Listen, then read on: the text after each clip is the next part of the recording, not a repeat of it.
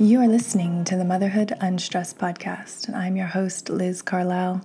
I hope you're having a fabulous day. I hope you're doing well, and I'm so grateful for spending some time with you today to share the work of my incredible guest. His name is Dr. Ross Ellenhorn.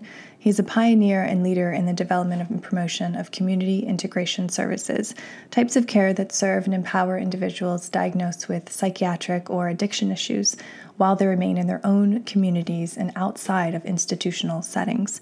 And he is just out with a new book by HarperCollins. It's How We Change and the 10 Reasons We Don't. And this book takes a deep dive into the dynamics that influence all human change. And that's really what we're talking about today. We're talking about change and, you know, how unavoidable change is, but at the same time, why we cling to sameness and, and perhaps why that's not so bad and looking at that in a completely different way. Um, it's just, it's going to, to absolutely change how you look at change and why looking at that, having that contemplative process is really the key to making any sort of change that's actually lasting and efficacious. So I hope you love this episode. I certainly did. I could speak with Dr. Ellenhorn forever um, and pick his brain. He's so brilliant, and I'm just so grateful for him sharing his time and his wisdom with all of us. Um, if you love this episode, please share it with at least one friend. Please, of course, leave us a review. Thank you so much for all the reviews coming in. So, so appreciated. And without further ado, here is my episode with Dr. Ross Ellenhorn. Hey guys, before we dive into this episode, I want to mention show sponsor Hiya Health. Now, typical children's vitamins are basically candy in disguise. We all know this, um, and that's why Hiya was created. The pediatrician approved superpowered chewable vitamin was created by two dads who were tired of children's vitamins that caused more problems than they solved. Now, if you look at a typical children's vitamin uh, bottle, you see that you don't even just give them one, you give them four, usually per day that adds up. That's a lot of sugar that you're giving your child who probably is already eating a lot of sugar now that we're getting closer to Halloween. Really, you know, when your children are growing, they need the very best nutrition. And obviously, you know, diets in America are not where they need to be. So, adding a healthy supplement is crucial. And we've worked out an exclusive offer with Hiya Health for their best selling children's vitamin. This is just for Motherhood Unstressed podcast listeners. You can receive 15% off your first order by going to hiyahealth.com forward slash unstressed or just entering the code unstressed at checkout. That's H I Y A H E A L T H dot com slash unstressed and get your kids the full body nourishment they need to grow into healthy adults. Full discount is applied at checkout. This episode is also brought to you by BioLyte. In 2005, Dr. Rollins was looking for a way to help his wife stay healthy and hydrated through her chemotherapy treatments. He tried all the popular hydration products, but nothing was effective. As a result, his wife had to resort to IV bags to keep up with her treatments. He decided to develop his own solution, a liquid supplement that offers the same benefits of an IV, but in a drinkable form. And so, BioLyte, the world's first IV in a bottle, was created. BioLyte is a physician formulated drink that contains seven and a half more times. BioLyte is a physician formulated drink that contains seven and a half times more electrolytes than leading sports drinks with only one third of the sugar. When you need hydration without sacrificing quality and convenience, BioLyte is the answer. It's the best choice for athletes, those recovering from illnesses, those fighting cancer, or anyone just trying to stay hydrated and get healthy. And in honor of October being Breast Cancer Awareness Month, BioLyte is offering free bottles to anyone fighting cancer and going through chemotherapy. To redeem this limited time offer, please visit drinkbiolyte.com forward slash free bottles. That's D R I N K B I O L Y T E dot com forward slash free bottles to sign up for yourself or gift to a loved one by using the code WARRIOR. Well, hello, doctor. Welcome to the show. I'm so glad that you're here.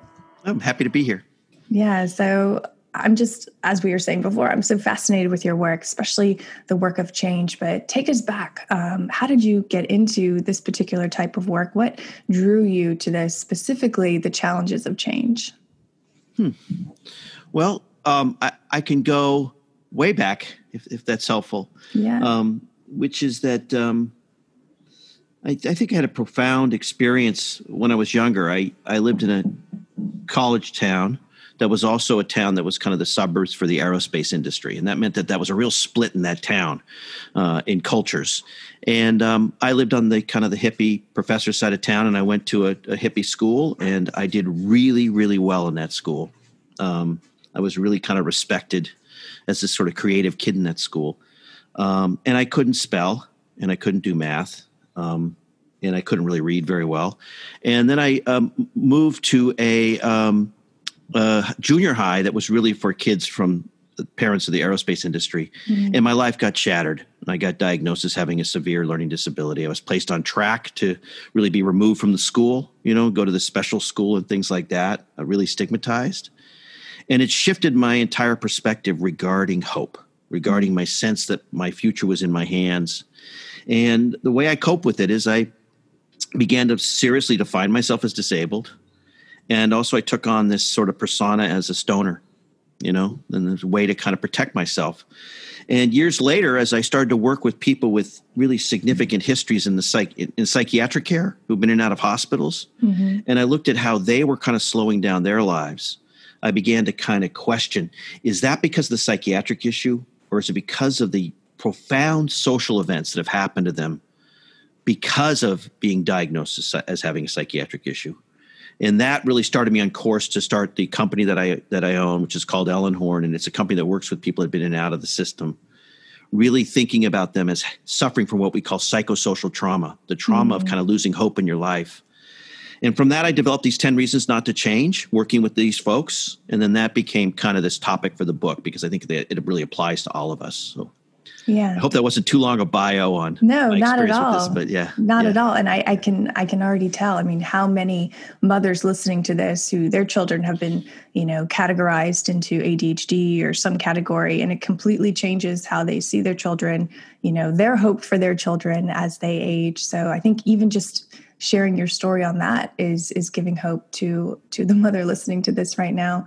Um, but yeah. this wasn't this wasn't your first book. Why why did change specifically, you know, come to you, you know, obviously through your work, but how is it that we haven't figured this out yet? Why is it so hard to change? Why is this, you know, I read I read your book and it's just like, oh, thank you, you know, but it there's so many books out there on on habits and change and all of that. Like why why are we still struggling with this so much? Mm-hmm. Um, if you don't mind, I'm just gonna. I just want to step back for a second because you mentioned mothers of kids that might have some sort of learning disability, and I, I want to really clarify my position on that. Which is, I don't think I have a learning disability. I think that um, I don't factory learn well, mm-hmm. and um, and and we and we live in this epidemic of only one kind of learning, and that's hurting a lot of kids. It's making those kids feel like they're incompetent unable to manage their lives. I mean, you're in an institution that's all about learning and you're the one that's disabled in learning. That's a profound stigma.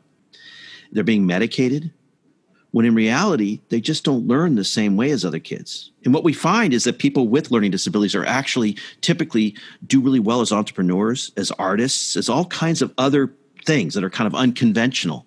Yeah. Um, and it's very sad that we live in a society that's really looking at kind of placing these round, round, round blocks into square pegs. You know. Mm-hmm. Um, so, um, you know, this has been my life work on some level. Is this idea of why people don't change? Because I work with people who have two problems. One is they're demotivated, and the other is they don't take in help very well. Help feels like it's something dangerous to them. Hmm. And it's my belief that that's because of those social injuries. Um, and I've also become very frustrated with a world that's all about change instead of a much more powerful force, which is sameness. So, you know, um, five easy steps to da da da da, right? right. How to do this. Yeah. Um, and not only are those, do I feel like that kind of way of looking at things is bad for us because it makes us feel bad if we can't do those five yes. quote unquote easy steps. but it it treats us as if we're lawnmowers, as if we're machines. Like, how to? Is that really how a human being changes their life? Is through a how to book, through a manual? That is terrifying to me that we live in a culture that sees us in that kind of way. And so I felt like it was important to write a book that was about this other thing, which is contemplating sameness, because sameness is the more powerful force, right? Than change. So that when was sort you of say what led me there. sameness, do you think you know the protocol, like doing what you have always done, and, and just accepting that?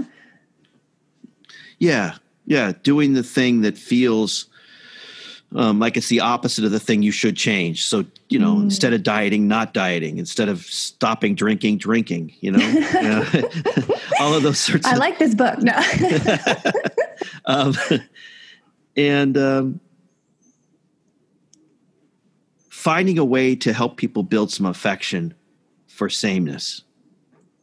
Because i don't think it's a bad thing. Um, it may lead to a, a less deep life a less meaningful life a less enjoyable life but that doesn't make it bad. Right? And um, and in fact i'm sort of playing a trick, which is that if I can get you to see sameness as not bad, you're probably actually more willing to let it go. That's a strange thing, but that's really what the science on change tells us that if you're able to look at the good sides of something you're getting rid of, you're more willing to let it go than if you just see it as tainted and bad. that's groundbreaking. That's incredible. I mean, uh, can you talk to us a little bit more about you know the science and the studies on that? Because I get it, but it's like I have never heard of this, you know, until until your work came along. So talk to us about that. It's fascinating. Yeah. So there's this uh, concept called the stages of change that comes mostly out of the work with people with problematic habits, you know, what people call addiction. Some of us are resisting the term addiction in some ways, these problematic habits, these habits that get in the way of people having better lives. And and it basically says that to change you have to be in a place of contemplation. So beating someone over the head that they have to change is non-contemplative. Contemplation is where you're weighing the pros and cons.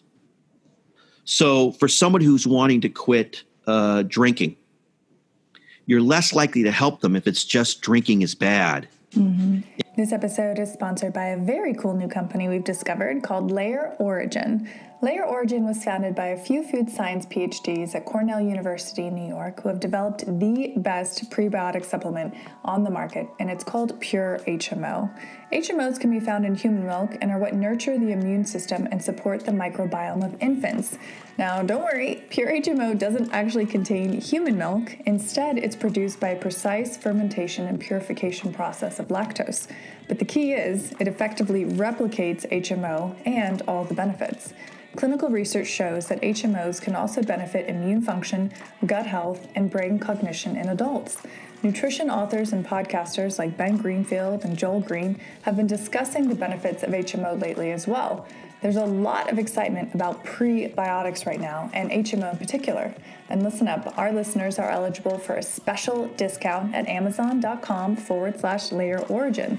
Just type the code 15 pure HMO at checkout to save 15% when you order Layer Origin's Pure HMO prebiotic. Again, that's amazon.com forward slash layer origin and use the code 15 pure HMO.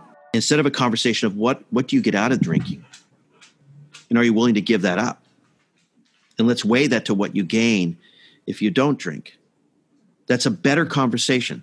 Yeah. And so we have to find what's good in sameness to know what we're giving up. Otherwise, we're kind of lying to ourselves. We're saying it, all sameness is bad, all change is good, and that's BS. There's something you're giving up, and so that's that's that's why that's why you know this is what sort of they say. This is how people change. They reach a contemplative place. Wow. And it seems like that process happened, you know, for the people who do change on their own or with help, it's almost like it happens subconsciously. You know, they don't set out thinking about, okay, I'm going to think about what's really good about these bad habits. It just, it kind of happens on its own. But I feel like mm-hmm. bringing that awareness of, of a situation, I mean, you just, you just give them years, you know, of, of potential change in their life if that's what they want. That's right. That's right. Yeah. That that it's that kind of thinking things through. And you know, in other words, you're you're you're in charge of this event, this change. And so why would you be following why would steps written by somebody else help you? Those steps can help you, but they have to help you after you've done the contemplation, right? The people that actually use that diet book, almost any diet will work it's the person who's in that contemplative state that's using that diet where it actually works on them. So it's not that there's nothing wrong with five easy steps, but the five easy steps come after you've in that place where you're really willing to do it. Otherwise, they're, they're useless. I mean, you know, we just know diets fail. They mostly fail. We know that most substance abuse treatment fails. We know that more people quit drinking and drugging outside of treatment than in mm-hmm. treatment. And mm-hmm. that the mm-hmm. people that do quit drinking and drugging outside of it, their sobriety lasts longer than people that get it in treatment. Wow. Now, there's all kinds of reasons for that that have to do, you know, the different types of people go to treatment that don't go to treatment, all those sorts of things. But there is something also evidence there that there's something about that contemplative state, that place where you're kind of making the decision on your own that makes this sort of sustainable. Yeah. Yeah. That's that's incredible. So, talk to us a little bit about this. Was one of my favorite parts of the book where you you talk about brokenness and how mm-hmm. that's not necessarily a bad thing. I mean, reading that, I mean, I got emotional reading that because mm-hmm. I feel like we've all been there. We've all felt like we're broken or we're not good enough or there's something wrong with us because we're not living up to some standard, you know, some mm-hmm. arbitrary standard. So, talk to us about that. Mm-hmm. Well, uh, I saw this ad on TV the other day for the cure for bumps on the back of your arm. I, I didn't know that that was a problem. and apparently so. Yeah. And we live in a culture where everything's problematized and where we are really disempowered by these messages about brokenness. Um, they're very dangerous messages and they get us to consume yeah. right? Because okay then i got i got to i'll go to this treatment. I'll do this thing. I'll do this thing. Um and they're very shameful you know? And um in, in human existence is a broken existence. So you're, you're you're typically kind of diagnosing something that's basically part of our humanity you know? Um, in my field we have this term for a diagnoses that are called personality disorders. Mm-hmm. I've never met an ordered personality right? So i don't i don't know what that is. Attachment right. disorders attachment meaning you know i don't I, I am disordered in my connections to people. Um, all my connections to people are disordered. I have don't have a single connection to someone that's a perfect flowering perfect experience. Right. And there's beauty in that.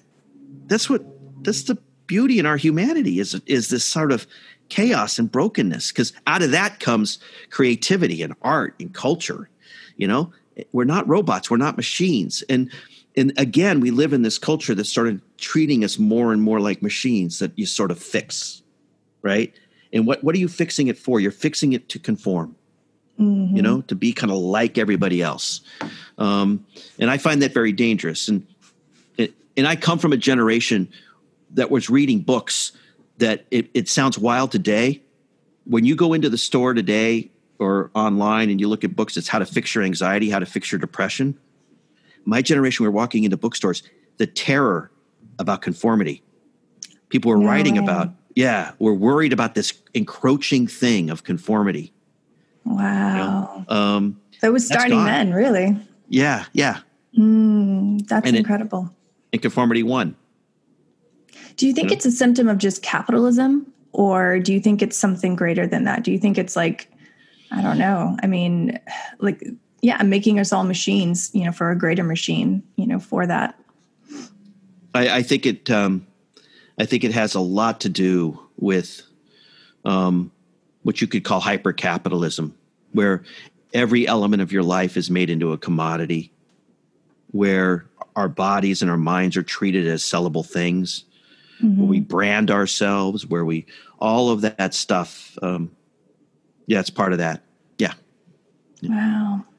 It's true. I mean, you go on social media, you know, everyone is their own brand. I mean, that's right. Myself included. I mean, this podcast and everything, but at the same time, it's like, I don't know, there's got to be a way to shine your light. Like your work is an absolute light to the world. I mean, it, it makes it makes me just kind of like drop my shoulders and be like, okay, you know, hmm. my life, you know, my life is good. Like things are mm-hmm. good. I don't have to, you know, kill myself or, you know, shame myself for not being up here or who, you know, some thing outside of myself. I mean, and in a way, like I'm really grateful that you've been able to brand, you know, your company and your work in that way so that I could find it, you know, the listener mm-hmm. could find it. So what's what's the balance there? What's the balance of having that contemplative process of of kind of participating in a way of the capitalistic society that we're in so that the good can come out alongside the the conformity I didn't know you were going to ask these kind of deep sociological Marxist questions. you brought it out. well, you know, the flip side is there's some just beautiful things going on with the younger generation about identity. That's basically saying you're not going to be able to tap to, to put a tag on me. Yeah. There's fluidity in, in my gender. There's this kind of greater accepting of, of other ethnicities and races. There's this this is called multiculturalism. And that's all stuff that resists the ability for a company to make something out of it, it it's not perfect because you're already seeing ads that kind of use that stuff. Right. But it, it is this beautiful dodging you know, of of this control, of this commodification of of our of our experience that um, that really excites me. You know, um, largest protest marches in American history happened this year, right? So there's there's also this kind of remarkable stuff going on that that resists it, that resists this kind of commodification. You know. Yeah, yeah, it does give me hope for the future. Yeah. Uh, speaking of hope, talk to us mm-hmm. about the fear of hope because that's something I don't. I think a lot of people don't know about and should. Yeah. So th- this is the kernel of what I learned working with people that have had profound experiences of disappointment, right? But I think it affects all of us. And what I mean by profound experience of disappointment, people that have been diagnosed as like having a serious psychiatric issue. Um, so we have hope, we have despair, and we live in a world where that's the story right? You either hope or you're having despair. What we're sort of working on in our research, and what I believed before the research and working with the clients I work with, is that there's something in between those two, which is fearing hope, being afraid of hope. So a person can actually be very hopeful, but it terrifies them. They're like a high diver who's afraid of heights, right? Mm-hmm. And the reason why they're afraid of hope is that every hope does something very interesting. When you hope for something, you make that thing more important than it was than before you hope for it. And you notice you lack it in your life. That's what happens when you hope. And so you're always taking a risk when you hope because you're making something important you may not get. Hope, hope is the emotion that drives us towards a goal through uncertainty. You don't hope for something you know you're going to get. That's this cheaper emotion called optimism, right? It's going to be great, right? Hope is I'm this thing that's driving you to something that you feel like you should have. And mm-hmm. that's a mm-hmm. big risk. And so if you've had these experience of hoping for something and not getting it, you start to fear it. Oh, there's that thing again that's going to get me to that place where I feel bad about myself. Yeah.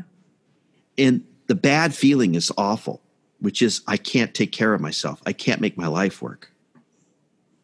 I can't make I can't actuate things in my life and that's primal. I mean that's what infants feel when they're not cared for right is mm-hmm. i'm not able to make things work to get me what i need.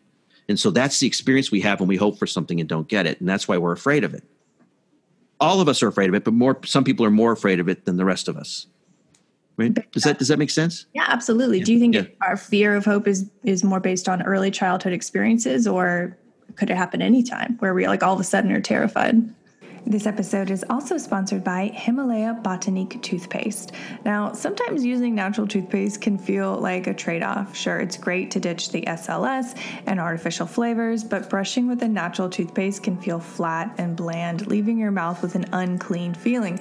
Believe me, I've tried many natural toothpastes that either taste like baking soda or I feel like they don't really work. I feel like I need to brush my teeth two seconds later. But Himalaya Botanique is a toothpaste that's free from fluoride SLS, and artificial colors and flavors. But unlike other similar toothpastes, they don't compromise on flavor or performance. Himalaya toothpaste is always bursting with foam and flavor. I think it's the foam that's the most important part to me. I don't know, and that just that clean feeling overall, and they definitely delivered. So, interested in trying it for yourself and ditching the fluoride and SLS? I would be too. So, you can get 20% off the Himalaya Botanique toothpaste on Amazon with discount code UNSTRESSED. So, check out the show notes for more details on this episode's sponsorship with Himalaya Botanique. So I, I, I think it's so you're asking me a question about in some ways about trait and state, mm-hmm. right? So I actually think it's it can be both. Um, I believe that when we talk about early attachment in childhood, that we may be using the wrong word, that it's about attachment, but it's about hope. When that infant's reaching out towards its mother, because you know we know now, we've known for the last 20 years that the mother-child interaction is not mother instigated, it's infant and child instigated. The child yeah. is playing and making things happen. When that child reaches out and that and that reach is not reciprocated, that's a moment of hope and despair. Mm. Hope is this evolutionary thing that makes us connect, right? Um, we're cultural animals, and, and, and, and we are the only animal that collaborates in order to invent. And to be able to do that means to hope. I have to be able to hope that we'll get along. I have to know that I can kind of get through this with you. And so the first thing an infant's doing is collaborating with the mother in those moments where it's not getting recipro- reciprocal response, it's losing hope. Mm-hmm. So I actually mm. think that when we talk about attachment disorders, we're talking about hope disorders. I'm afraid of connecting with this person. Wow. I'm afraid of that feeling of helplessness. Does that does that make sense? Absolutely. Yeah. Do you think we can even be afraid of connecting with ourselves? Yeah. Yeah. So, yeah. So, in adulthood, there's no parent taking care of you, there's you taking care of you. And if you feel like you don't have faith in yourself, that you can get through a disappointment, then you're going to be afraid of hope. Because fear of hope is really based on this other religious word, which is faith. Mm. Fear of hope is based on I don't have faith in myself that I can get through this if it doesn't work out. So our relationships with ourselves become very difficult um, if we don't have some level of faith in ourselves. So that that's trait. State, yeah. Like I know state is an event because I this is what I see with my clients. You know, right. somebody's going to Harvard, they're doing great. Then they have some sort of psychiatric event. They go in the hospital a few times. You know, somebody might say that the illness is what's stopping them from moving forward. I believe it's because all of a sudden the sense of a dream has been destroyed mm. and they're struggling with that wow mm. so what's what's the solution then do you have one well i yeah i do but you know i did write a self-help book that gives zero advice um, and, and yet it's wildly more effective yeah well, that was kind of the perp. I was trying That's to help the people. Whole con- point, right? Yeah, yeah. I was trying to get people to contemplate. Yeah. On their own, right? But um, you really can't help people hope. So, you know, you're afraid of heights. You're you're uh, you're you're about to bungee jump, and your friends like telling you, "Go do it, go do it." Um, who's the person you hate in the world most at that point, right? so cajoling people to hope doesn't work. Building faith does work. Do I have faith in you as a friend that you'll be there for me if this doesn't work? Can I get good at some things? If can I can I get good at doing other things in my life so I build faith in myself so that that disappointment doesn't destroy me? Mm-hmm. So the target of change should be about faith, not hope. Faithful people are capable of hoping and we're naturally built to hope so it's about how do i build faith and that that takes you know a faithful relationship with a therapist a faithful relationship with a friend and your own ability to feel like you're effective in your life so there's a there's a term called self-efficacy from mm-hmm. social psychology and basically they've shown that if you can become self-effective in one area it's generalizable that your feeling yeah. of your own self-efficacy because you've learned how to uh, uh, uh, build pottery uh, will affect how you think about other things in your life. Yeah, I'm a lifelong learner. Like that's your that's, right. that's your identity. Yep. You can do it. Yeah. Oh, I love yeah. that. I love that. Especially, yeah. you know, because the core demographic listening here, they're all mothers. So taking this in, not just for themselves, you know, not mm-hmm. just for themselves to lose weight or, you know, you know, cut back on drinking or whatever, but to nurture their child to to encourage them that you know they can do it on their own they can figure it out they've got someone supporting them you know no matter what like that's that's life changing right there yeah yeah yeah yeah and i think you know hope is generated in childhood in those moments of attachment with the parent and to recognize that when a child is feeling like they're not getting their needs met, that sometimes what their experience is is this kind of despair mm-hmm. and to respect that. Now, that doesn't mean overly nurturing your kids, yeah. but to respect that there's a despairing event going on. And the other place it's generated is in play. And so to have this kind of profound respect that play is the event that develops hope. And play is really the event that develops the self too. This kind of sense that I'm I'm a person in the world. And so to really kind of respect these moments is very serious mm. in, in an hmm. infant's life, in a child's life, you know. Did you experience that with your parents? I mean, obviously you went to a hippy dippy school. They were kind of supportive of that, but what were, what was your relationship like with them? Um, yeah. Um, you know, the, the, the 60s and the 70s, they, they, they had um, a really good side to them, which was this creative side. And they had a really bad side of them, which was a lack of a sense of the importance of boundaries and limits, you know? Mm-hmm. And so I, I, I, I really love how I was raised in the creative area. Um, but uh, I could have done with more limits. Mm. You know, and so I think that there there was a, a shift in the pendulum towards more limits, and we're shifting back and that sort of thing. But that you know, um, but the, the creative side was was a great side. You know, my, my, my father was a jazz musician, so he understood play and things oh, like that wow. very well, and so it was it, in some ways it was delightful. You know, that's awesome. Yeah. That's awesome. Yeah, and like who knows, you know, would you be in the spot that you're doing now helping all these people if if they hadn't been that way? Yeah. You know? Yeah, that's right. Yeah. Yeah. Yeah. So looking back at your work, obviously you're far from done. Do you feel like you've kind of fulfilled your your works, your life's purpose through this latest book?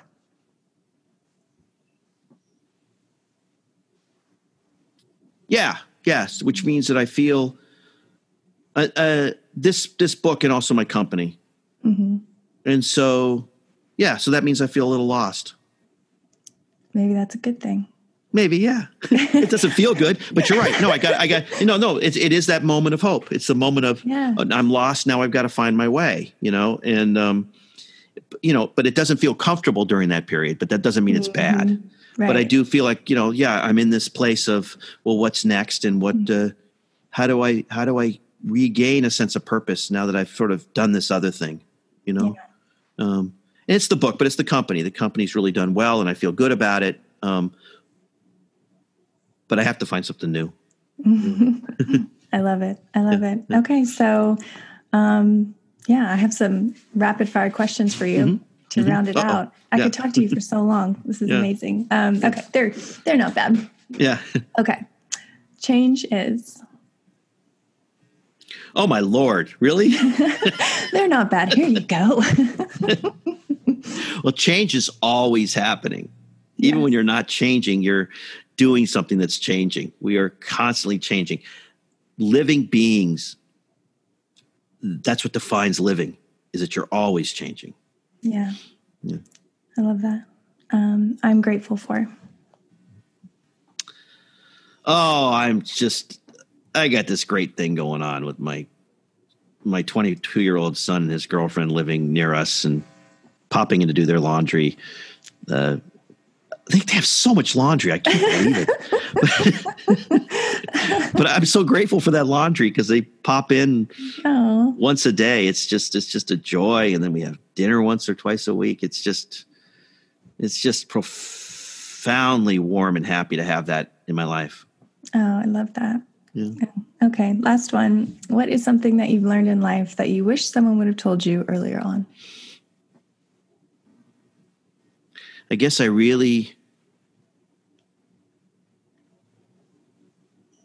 I guess I really feel like I would have liked to have known more about how important hope is. And that uh, I wish we didn't live in a world that made it either corny or religious. Mm you know, because um, I've grown to just believe it's is it's earthy. It's not either of those things, and that it should be the thing we're all focused on. Well, I think through your work, you're absolutely changing the world towards that. So mm. thank you. Well, thank you. It was great talking to you. Yeah. So where can our audience find out more about you, your company, your get your latest book? Tell us all the things. Uh, well, the company's on ellenhorn.com and uh, the book's uh, uh, Harper Collins. So it's it's uh, you know you just type in how we change and my name and it'll come up. I love it. Thank you so much, Dr. Ellenhorn. This was such a treat. Thank you for your work, your light, and uh, for your laundry machine. well, thank you. It was really great. It was really fun. Thanks. You have been listening to the Motherhood Unstressed podcast, and I'm your host, Liz Carlisle. Thank you so much for tuning in. I'm so grateful that we got this time together today. And if you love this episode, I would so appreciate it if you would share it out on your social media. Make sure to tag us at Motherhood Unstressed. Connect with us at Motherhood Unstressed. I'd love to connect with you uh, and see where the work has gone in the world. And make sure that you subscribe so that you never miss out on an amazing interview with an incredible guest or our weekly guided meditations every Wednesday. Till next time, see ya.